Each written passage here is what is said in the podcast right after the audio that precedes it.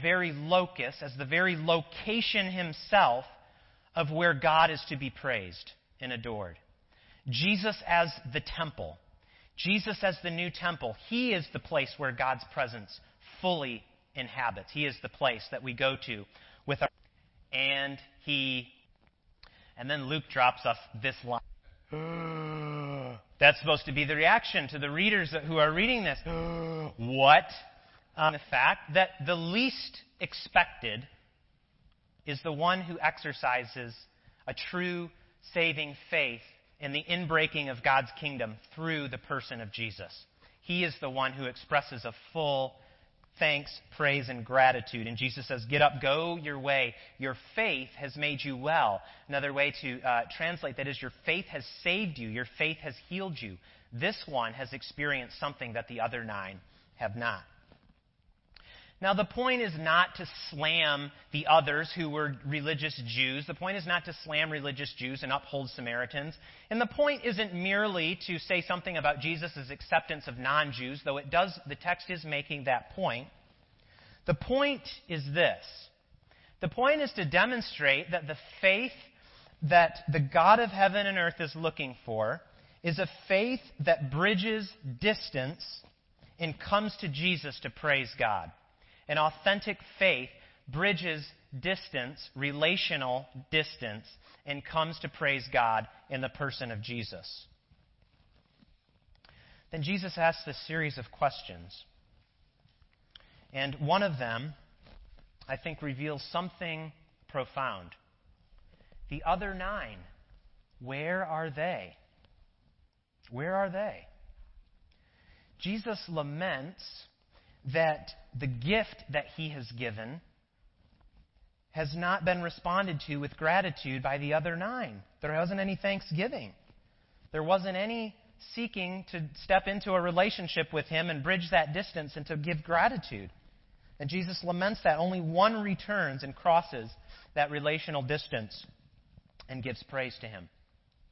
It says much about the Lord's desire for relationship. He doesn't desire to just proclaim you saved and justified and send you on your way back into everyday life. The Lord desires relationship with those whom he gives the gift of healing. Isn't it easy, though? I mean, these nine, they really did the typical thing. And to take the gift, the greatest gift that uh, we could take, it's easy for us to take the gift of salvation and kind of just be about our way and be about our lives and neglect the practice of gratitude, of thanksgiving. It's so easy for all of us to slip into neglecting the practice of gratitude, of praise, and thanksgiving to God. You see, worship, when we come together and when we worship in our own individual lives, worship is about giving thanks to God, is about giving something for God, praising God for all that He is. It is not primarily about getting something that makes us feel good, though it does do that sometimes. It's not about an experience that we have. It's not about a subjective experience. Not primarily. Those things happen sometimes after we realize that we come to God objectively to worship a holy God so much of the modern church has um, taken worship and made it about simply an experience, a, an individual's experience. And I think that's dangerous because worship is from us to God, not about us coming just to receive from God. It's about us responding to what He has done on the cross to reconcile us to Himself. Where are they? Where are the others? You know, I don't sense so much anger in that question as I sense sadness, grief. Where are they? I mean, think about it. Have you ever sent a gift to somebody um, and never had them say thank you in return, never send a note? The more people I talk to about this, it's a universal experience. You, uh, you send something off and you never hear a reply. And You know, on the surface, it's disappointing because, well, it's rude, right? Common sense says you should say thanks when a gift is sent to you. Um, but it's disappointing on a more profound level.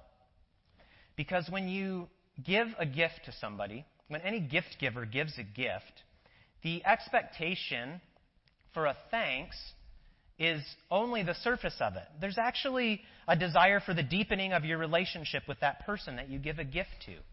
It creates a sort of bond. It's sort of symbolic when you give someone a gift. It creates a bond under the surface that says, I want to deepen my relationship with you, let you know that I appreciate you, let you know that I care and want to be close to you. We've had this happen recently. Uh, my wife and I are no longer the new people on the block. There are some new neighbors, a young couple who moved in, who um, have several kids that we heard about, and we've seen, we saw them going in and out. And so we thought, we'll make a batch of cookies like the old old way. And I don't know, do people still do that? So anyway, we did that and took it down. And they weren't there, but the mom was there, and she took it. And she was very kind and very thankful. Um, and we left our phone number on a note and everything, and said, "Hey, we'd like to, you know, get to know you and say hi, welcome to the neighborhood." And to this day, never heard anything back, right? And I don't know, maybe they're just too busy, but it was it was disappointing, right? And we we were just sort of saddened because we were hoping to build a relationship with them, right? To to deepen a relationship with somebody, and it was disappointing for that reason.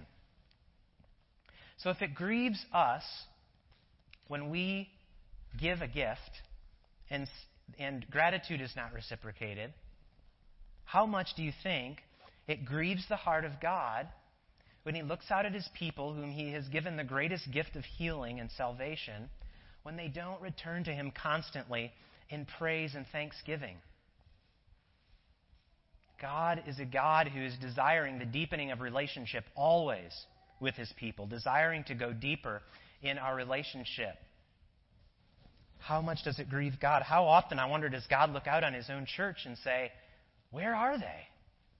Where are they? So, I want to ask this question How do we offer true thanksgiving? What does the Christian life look like when we are offering true thanksgiving? How does it happen? How do we, if you will, cultivate an attitude of gratitude?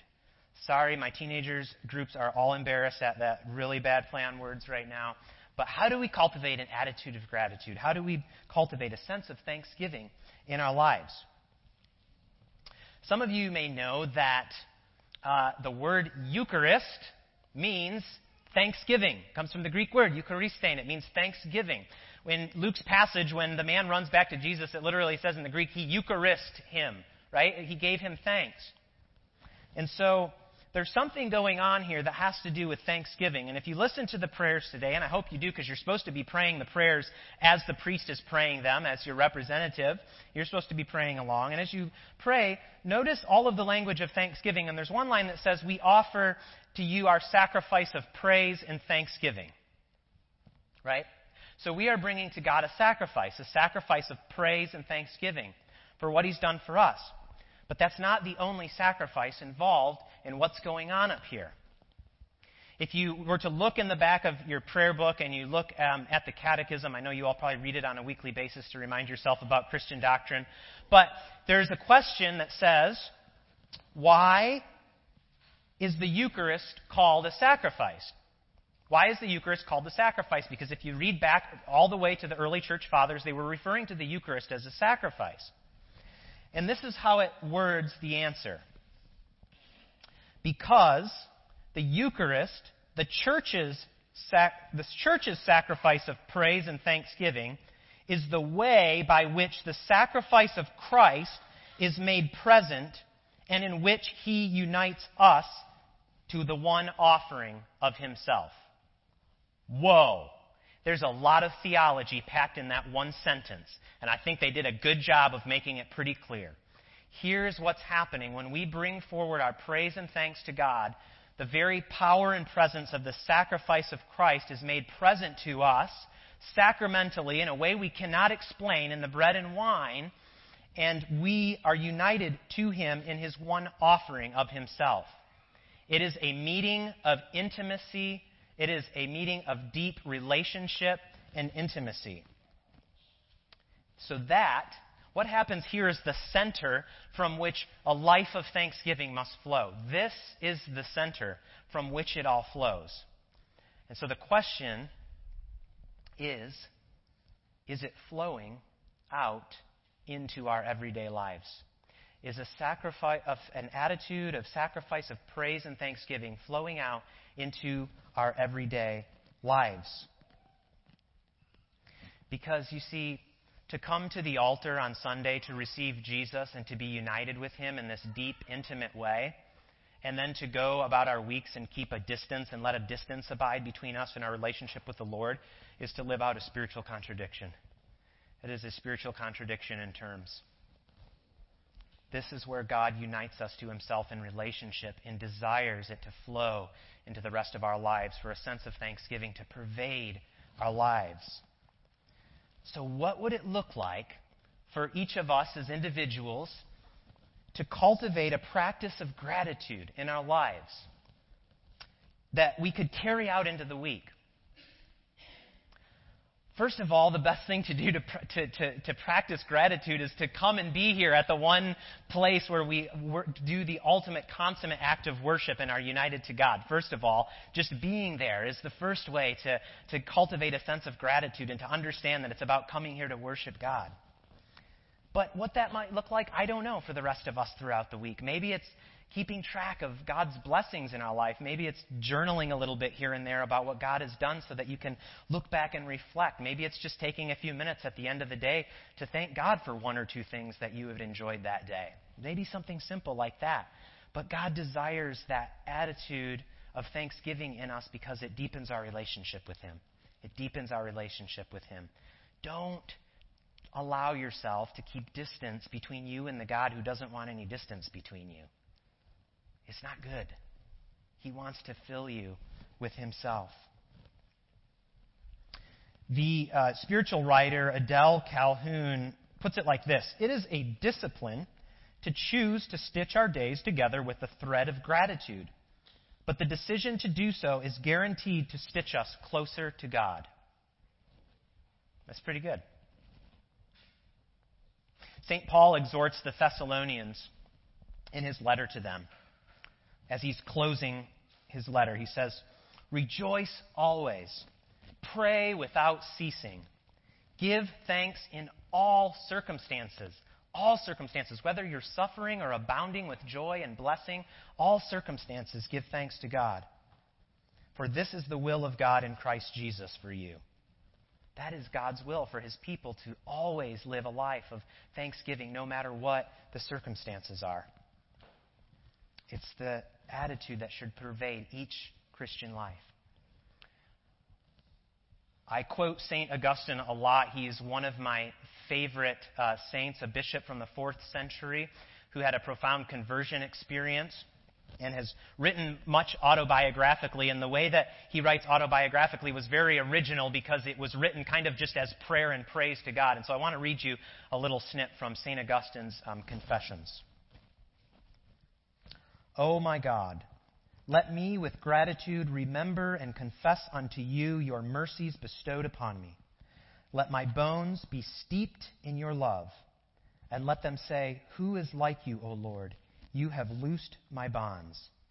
I will offer unto you the sacrifice of thanksgiving. Amen.